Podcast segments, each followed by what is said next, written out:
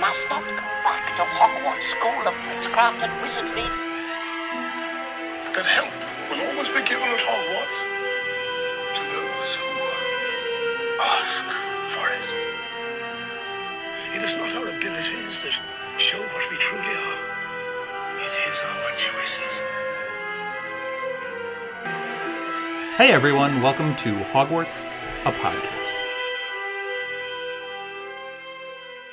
I'm your host, Dan, and we are covering Chapter 7 of Chamber of Secrets. Mudbloods and Murmurs. As you can hear, Elizabeth is here to cover this chapter.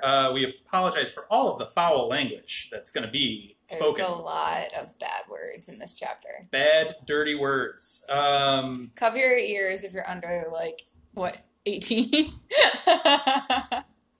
Obviously, this chapter is kind of surrounding a dirty word in the wizarding world, so we'll kind of delve into that a little bit a little later. So, the chapter starts off with Harry being very rudely awakened early in the morning, which would, even though I have spent my entire life in sports. My profession that I do, my day-to-day job, is revolving around sports. I've played sports all my life, so I understand Wood's enthusiasm here. I do.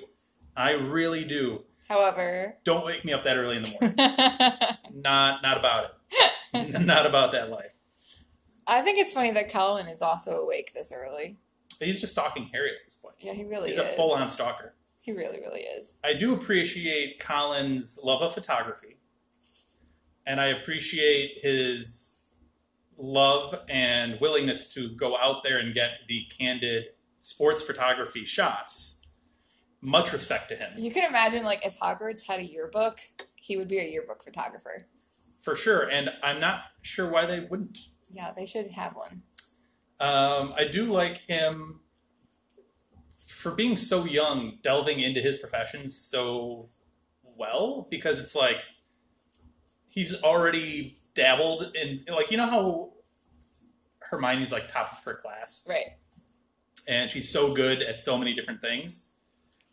He's already seemingly perfected the potion to develop these photographs. Yeah, that's true. I mean, he's only a first year, and it's not that, like, long into the school year yet. No. So it seems like this is the very first potion he tried to master. Clearly. Which, to be fair, like, I would totally do too if I was, like, you know, muggle raised and then suddenly there's magic everywhere. Take pictures of everything. And we would totally do that. Well, this is one of the coolest things. Like, I get Harry's, it's not on the top of his head. But if I'm Colin and I'm interested in photography anyway. There's flying broomsticks and... Oh, yeah, but if I could make my photography move and, like, tell a story, that'd be really awesome. It'd be very, very cool. And it's weird because it's like because the pictures of Lockhart trying to drag Harry into a picture with him. Right. So it's like, even though you took a picture of an actual event, it's like the characters in the picture are almost... Yeah, they don't cooperate the way you want them to. No, not necessarily. They're, like, independent, which is also really cool, I think. Like, which I do find, like, Harry's reaction to all this really funny, because this is the first, like, real person who's fawning over him 24/7. He goes with it. He puts up with it. Yeah, so after the long Oliver Wood speech that and recap about, like, what Quidditch actually is. That no one's paying attention to, which... Fred and George fell asleep. I love it. Well, I think Johnson and Spinnet were already asleep at the beginning of this whole thing. Yeah, no one's paying attention. No one's paying attention. It's just Oliver talking to himself for the sake of, like, making up for last year. There's a time and a place, though. Like, you got to know your team. Part of being the team captain is knowing who your team is. And being like... But he's a fanatic, Dan. I understand. He's been thinking about this moment all summer long. He's like, I can't wait to talk to the team. I get it. And they are just not awake enough for it. I understand. Well, again, know your team. Know who you're dealing with. But yeah, so after they actually get onto the Quidditch pitch... I like how Ron is like, aren't you guys done yet? It's like, we haven't even started yet. But they always brought food from the Great Hall out for themselves, not obviously for the team. Yeah, to watch the show. Which is another, again, Wood, you gotta up your game and have like a little breakfast or something for the team. Like, ready to go. Come on now. Sports nutrition is important too, Mr. Wood.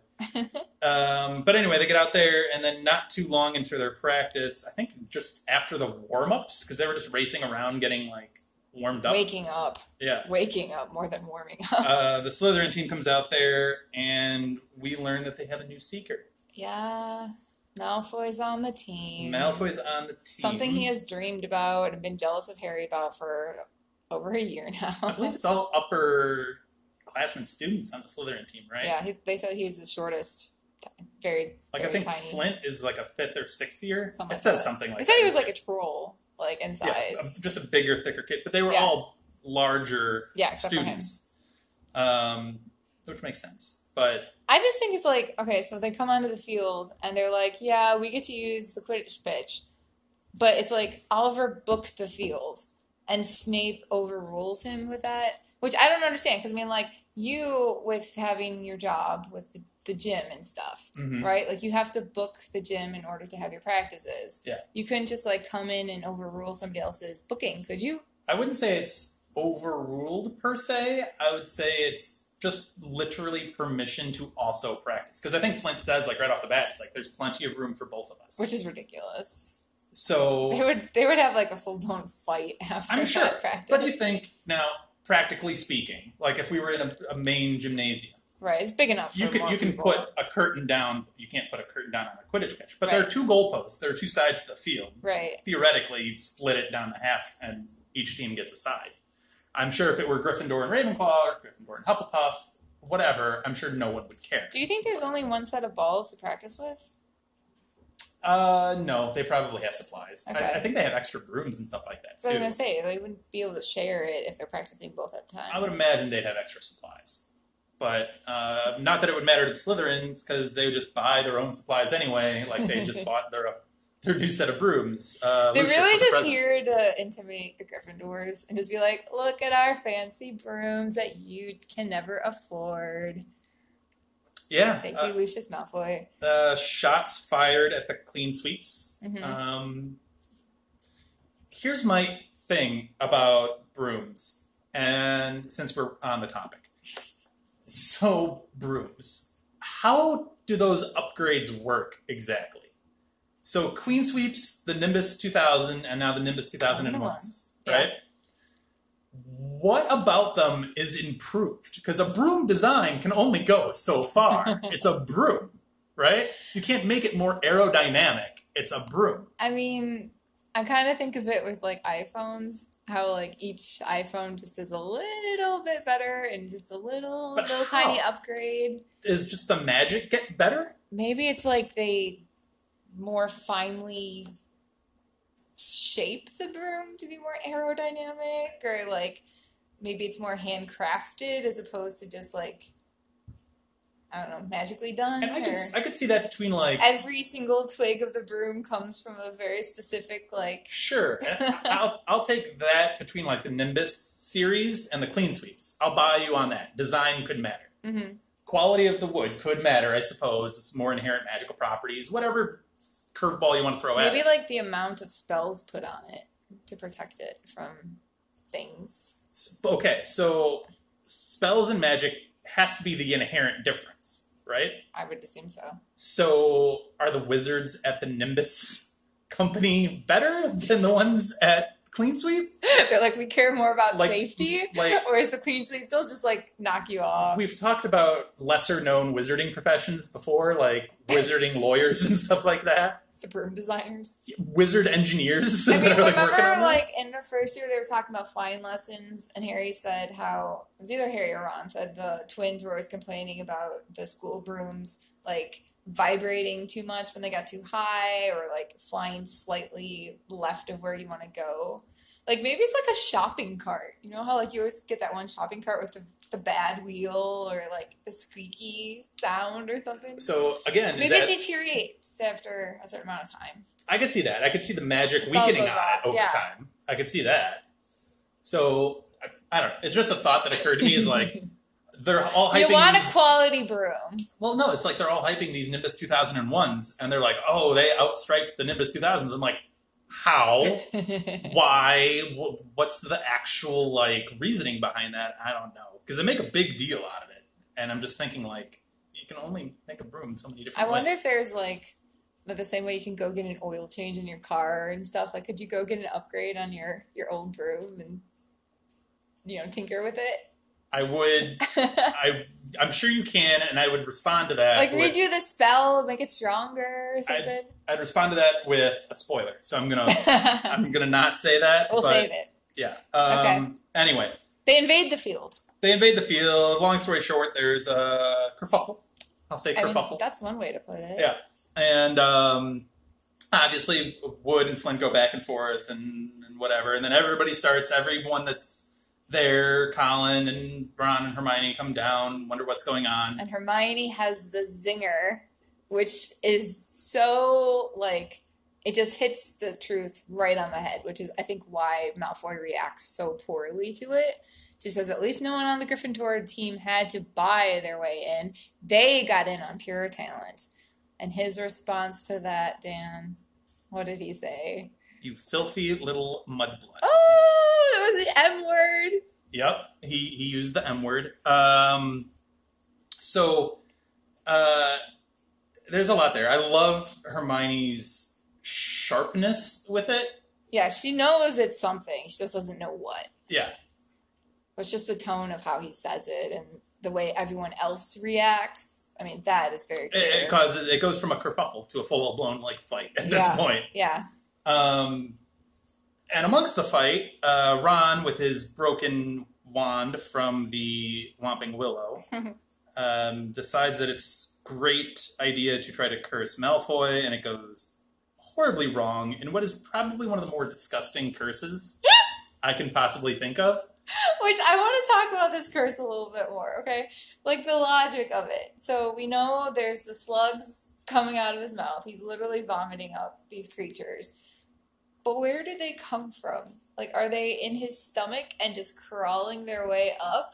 Or are they showing up just in his mouth and then coming out? And then, like, do they just keep regenerating? And how long do they regenerate? And if it had been with a non-broken wand...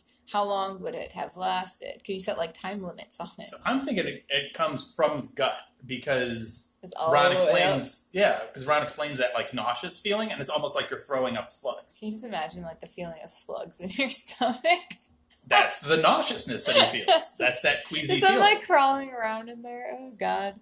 So I think they appear there, but my question is, this seems awfully effective in debilitating a person. Yeah. Let's go back to the M word for a second, though. Yeah. The whole mudblood thing, right? Yeah, when so they end up going to Hagrid's side to figure out the slug thing, because they figure if anyone's going to know how to deal with this, it's Hagrid, which is a good one. And he's closest, too. Yes, he's also out on the grounds. Which we had to hide from Lockhart, which is hilarious. Lockhart's just trying to sell Hagrid's some of his books, and he's amazed that he doesn't have them already. Well, / give him the knowledge that he already has. Well, he has to teach... he taught Sprout how to deal with a Whomping Willow, and now he has to teach Hagrid how to deal with a magical creature. So, a Kelpie, by the way, is technically a water demon, and it shapeshifts. But it most commonly takes the form of a horse, is what I'm reading here. Which is... interesting to find at the bottom as well, but you have to hate that one coworker who knows how to do everyone else's job, and doesn't know a single thing, and I mean, you can't call them out on it because it's just like it's awkward, but at the same time, you're just like, I want to punch you in the face because you have no idea what you're talking about, sir. It's very effective to get rid of him. So they eventually make it past Lockhart into Hagrid's hut, and Hagrid inquires as to why slugs are pouring out of Ron. And which is a valid question. And then they get to the topic, which is that horrible little M word.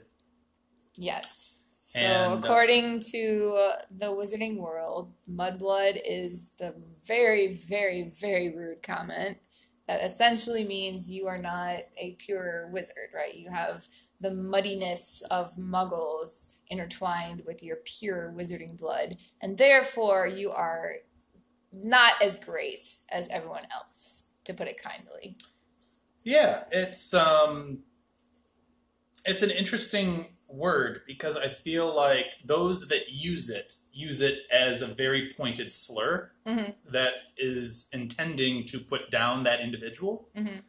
Whereas some others almost take it as a badge of pride. Yeah. You know what I'm saying? Yeah. Like I am in my blood and... Yeah. So Ron ends up going into this long monologue almost that's broken up only by... vomiting slugs. Yes. Squelchily dropping them into the pan or the bucket. I imagine the squelches come from the slugs. They're just like, eh! Oh, yeah. Oh, well, I don't know about that. I don't know about that. But anyway, yeah. So he goes on to this long explanation of what the word is, mm-hmm. Why they're saying that. And mm-hmm. then he goes into the wizard genealogy of like, if we hadn't started marrying muggles, we'd all have died out. Right. Like, it makes zero sense. So right. they're like, yes, we're mudbloods. That's the only way we can really go about this. Because if you're pure blood, it's like, where are you going? There's only so many left now. Right, you'd have to start intermarrying. I don't know. Obviously, when you read this, you're supposed to think of other racial slurs that are used in the real world. And when I read this, okay, like I...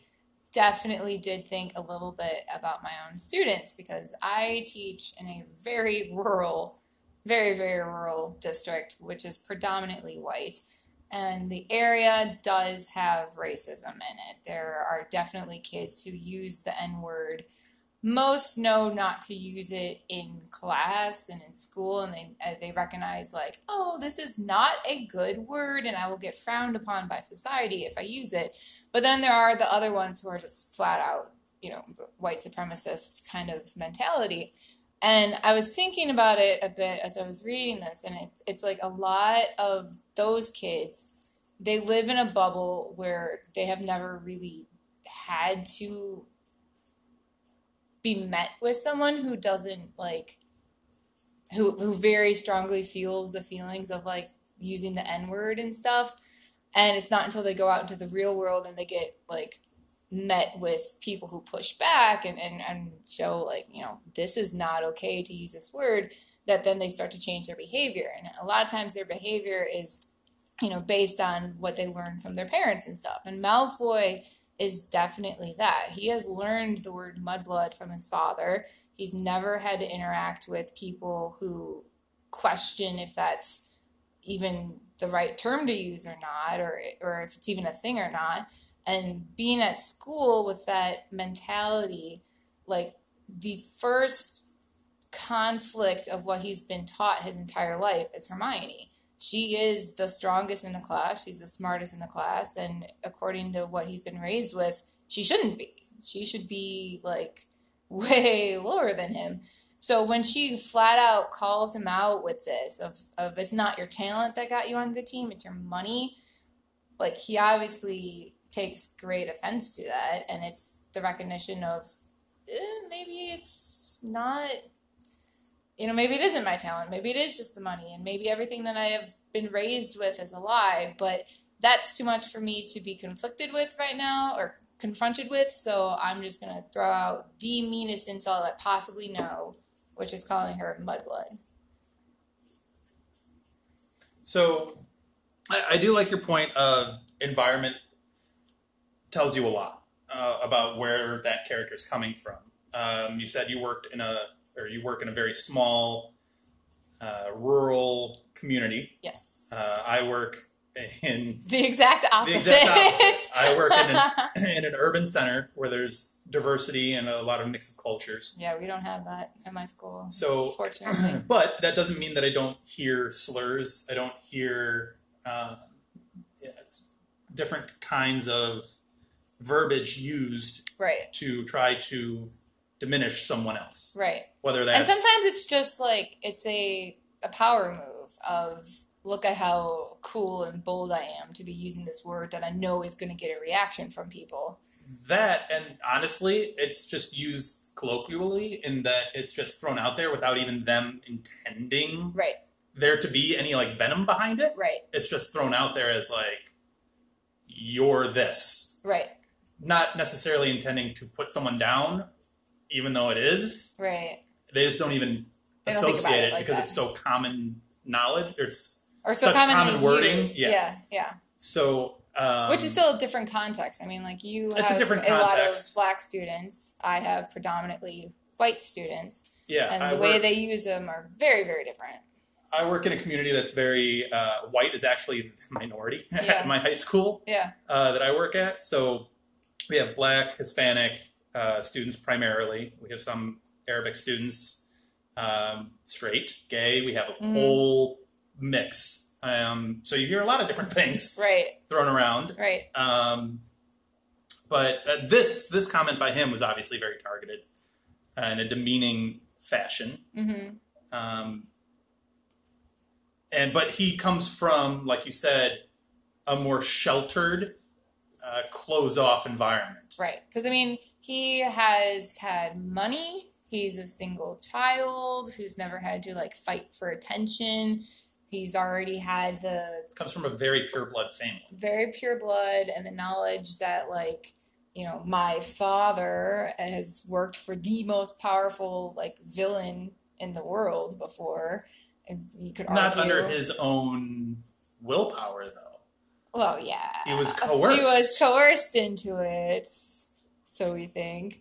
But yeah, he's got the, like, you know, big man syndrome a little bit of I'm so much, my ego has been inflated all my life, and now here when I'm confronted with this girl, first of all, okay, feminism, here's a girl shooting down a guy who is muggle born and intelligent, and yeah, I mean, she's not athletic, but she can call it the way that it is.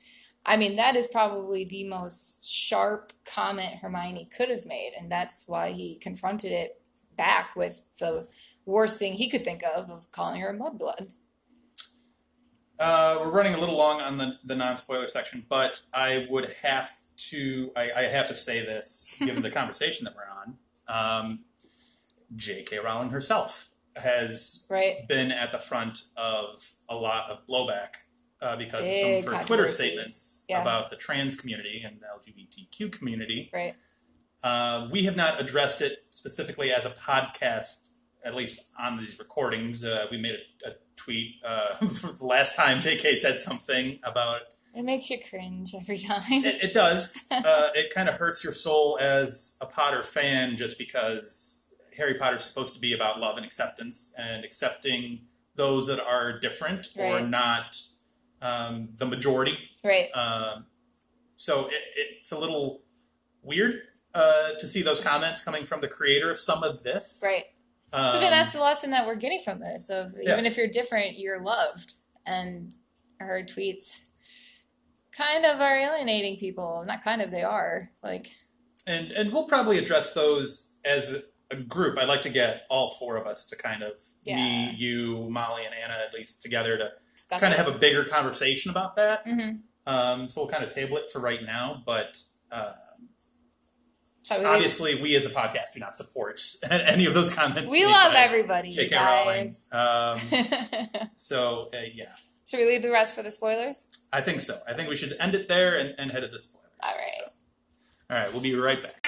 Amazing! This is just like magic!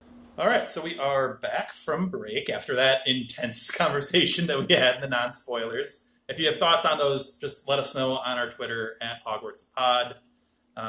Obviously, it's a touchy subject, so please be kind in those comments to us and to everyone. So, but yeah, we'll kick things off with a little less serious topic. You wanted to talk about some detentions. Yeah, they got detentions for obviously destroying the Whomping Willow and arriving to school late, not on the train. And both of them think they have the worst end of the deal. We have Harry having to answer fan mail with Lockhart, which, to be fair, does sound awful because he talks the entire time and just, like, about himself. And it's just, like, listening to Lockhart fawn over himself for 4 hours. It's not fun. And then, of course, Ron has to go clean trophies using muggle magic, which he never, ever, ever does. So, of course, he thinks he has the worst end of the job. And, you know, Ron had a slug attack again over Tom Riddle's special award for services to the school, which one, like, the fact that the slug attack happens hours later does make me wonder, like, you know, why so late? Like, why is there still that lasting slug attack hours later? They were little slugs. I guess little slugs, yeah. Maybe they're just growing in his stomach. But Tom Riddle's special award, this is a huge Easter egg here. So, I mean, there's that, and it's everything they're about to deal with, but they just don't know it yet. No, yeah, it's definitely, well, it's not really foreshadowing because they don't even say it's Riddle's special service. No, it's just an Easter egg for us to, when we reread it, to be like, oh yeah, look, there it is. So I think that's funny. Yeah, so, well, you never answered the question yourself. What? Which one's the worst one? Detention. I mean... You can't pose it out there, throw it out there, and then not answer it yourself. I think I'd have a harder time dealing with Lockhart, because if he's just talking, it's hard to tune him out. Whereas Filch is also going to be talking, but he's just going to be making comments that are like, I could hang you from the ceiling with my chains that are well-oiled, and you'll never try to do bad things again, or whatever. And I don't know, it's at least you're moving around and you're looking at the trophies and whatever. I agree. I think Lockhart would be the worst one for me, because it's 4 hours of doing the same thing over and over and over. While listening to him talk about it over and over. Which also, from teacher perspective, this is a Saturday detention for 4 hours and it goes until midnight. Like, that's as much of a detention for the teachers as they are for the students. Well, for Lockhart, it's answering fan mail. So right, so for him it's fun. But right. It's like, are they getting paid for this? This is overtime work, you guys. I mean... You're there anyway? I don't know. I would rather be asleep or watching a movie or something, not dealing with a kid. Though, I don't know. Also, a little tiny question, which is just because it's me. So, if they have a curfew, right? They're supposed to be in bed at a certain time, not wandering the castle. So, if detention goes until midnight, they get out of detention. Technically, they're out of bounds. Yeah, I think you're supposed to at least get a pass from the professor. Probably. Of like, hey... He was with me in detention for this. I could just imagine, not that, like, Filch is going to write you a pass. No, like, I could just imagine them, like, them going back up to the common room and, like, Snape seeing them and be like, detention, you're out of bounds. Like, that's not fair. Yeah, I assume you're supposed to get the pass from the teacher that you're with, but, yeah. There's a couple of things that happen in this chapter. The big one comes at the end, the cliffhanger. But before we get to the big cliffhanger... Mm-hmm. I wanted to kind of bring it back to the conversation in Hagrid's hut. And not the deep, intense part of it, but you'll appreciate this. This is going to be a book versus movie thing. Ooh, okay. So, in the book that we just read, Ron is the one that goes on this long monologue of what the word is, what it means, why it's bad, and the historical context of it. Right. He's the one that spills out all this information, which is essentially what he does throughout the book so far. He gives a lot of magical background to both Harry and Hermione, who are relatively clueless on either. Yeah, because they've never experienced it. Right. It's all a first for them. Right. So, but in the movie, in that scene in Hagrid's hut, Hermione is the one that's like, oh, it's a really bad word and whatever. And she gives the context to it. Mm. Yes. Thoughts. Well, yeah. Now, here's my thought on it, because this is what I was thinking. I was like, oh, Ron's giving this whole background, and in the movie, it's Hermione. And we've already had conversations about how they've treated Ron in the movies, mm-hmm. And how they've done his character pretty bad. Yeah.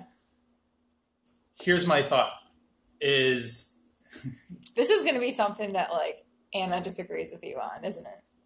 I don't, it may be, I don't know. She disagrees with me on almost everything, so we'll see. But that's not true. We do agree on some things, believe it or not. But anyway, my thought is some executive, somewhere. I don't know if it was Heyman or the director or whoever. Mm-hmm. Some person made this call. I can't fathom it was JK. Mm-hmm.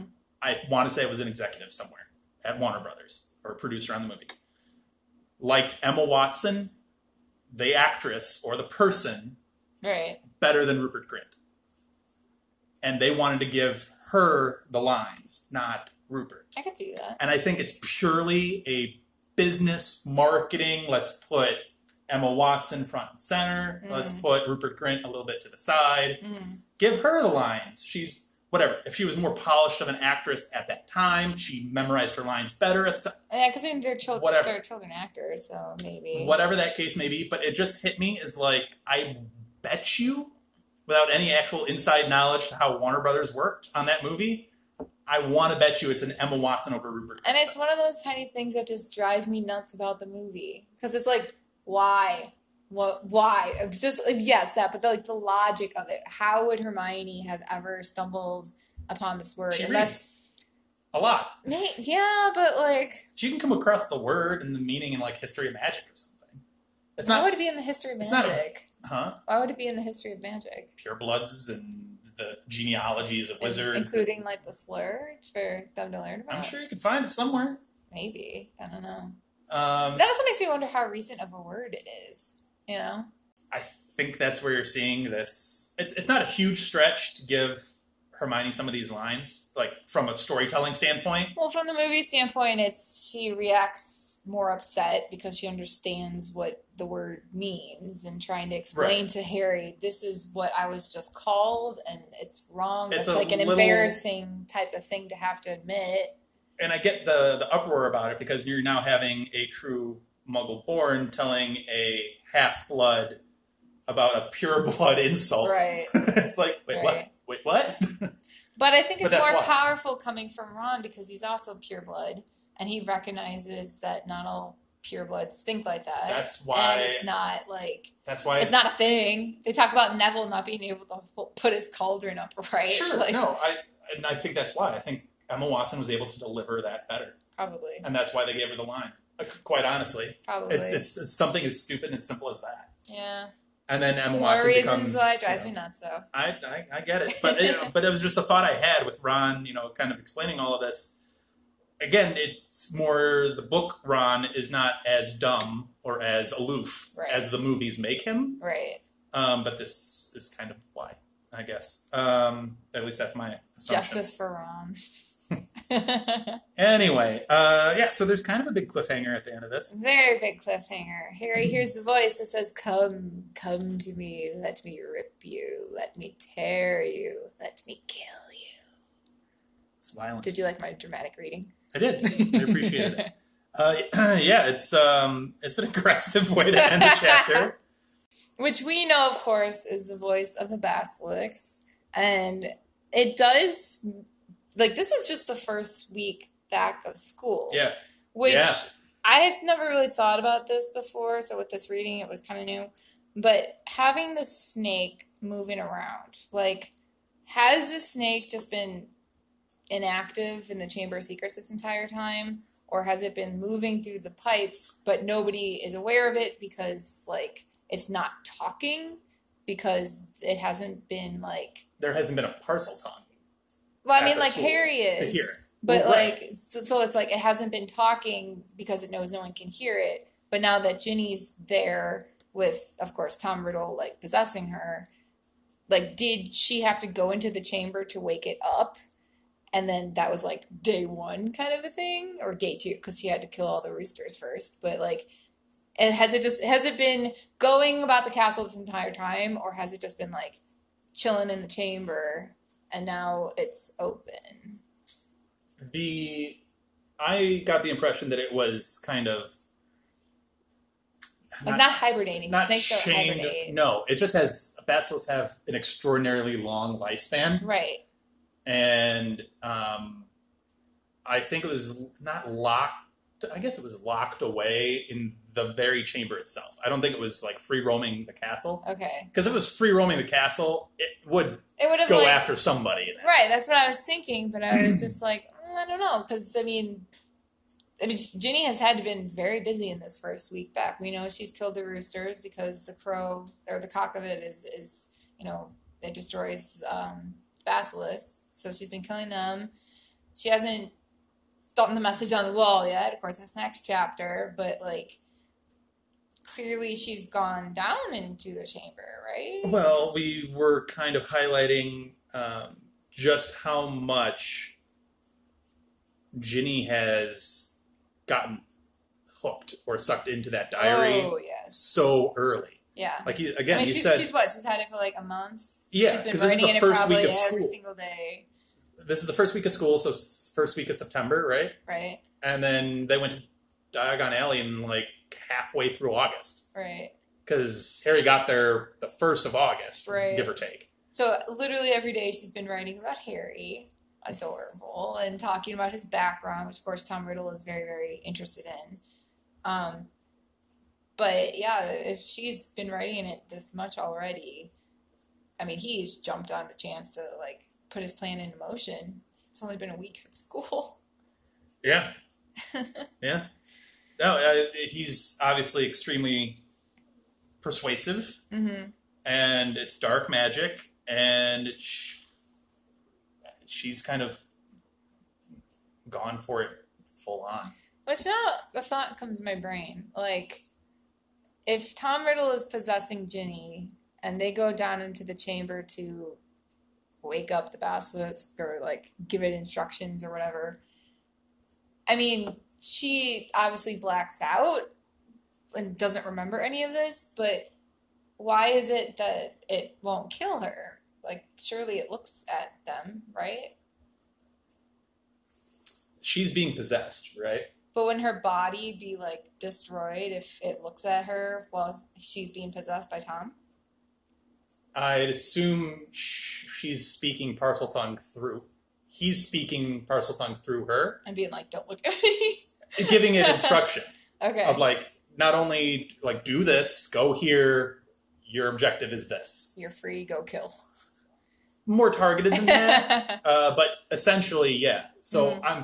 He's literally possessing her to instruct this monster, right, to go do things. So that's why I was thinking about, like, the actual logic of the scene that Tom Riddle himself would be still susceptible to the, like... Right.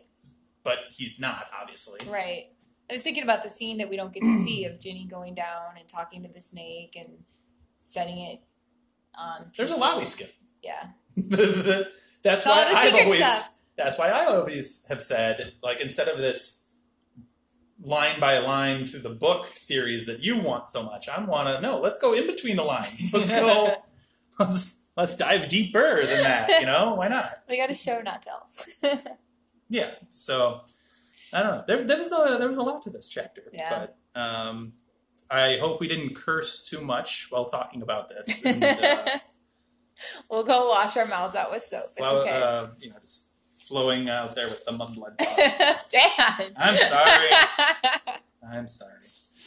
But yeah, so, do you have anything else with the... spoilers or non-spoiler discussions? No, I'm just excited to talk about the next chapter.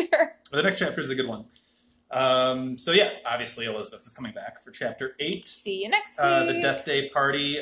Be prepared for her on this one. It'll be something.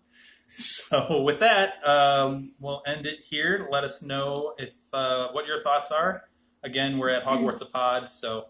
Let us know. Be kind in the comments. Yeah, and thanks to all our new Twitter followers. We had a big boost. Happy to have you, and we hope that we continue to get some more. But please let us know your thoughts on everything. We've got some more on the Instagram as well. So things are growing. Yay, it's a good thing. People! We're doing okay. So, yeah, but for that, I'm Dan. You can check me out at Daniel_Allen44 on my personal Twitter. So check me out. Thank you for listening to Hogwarts, a podcast.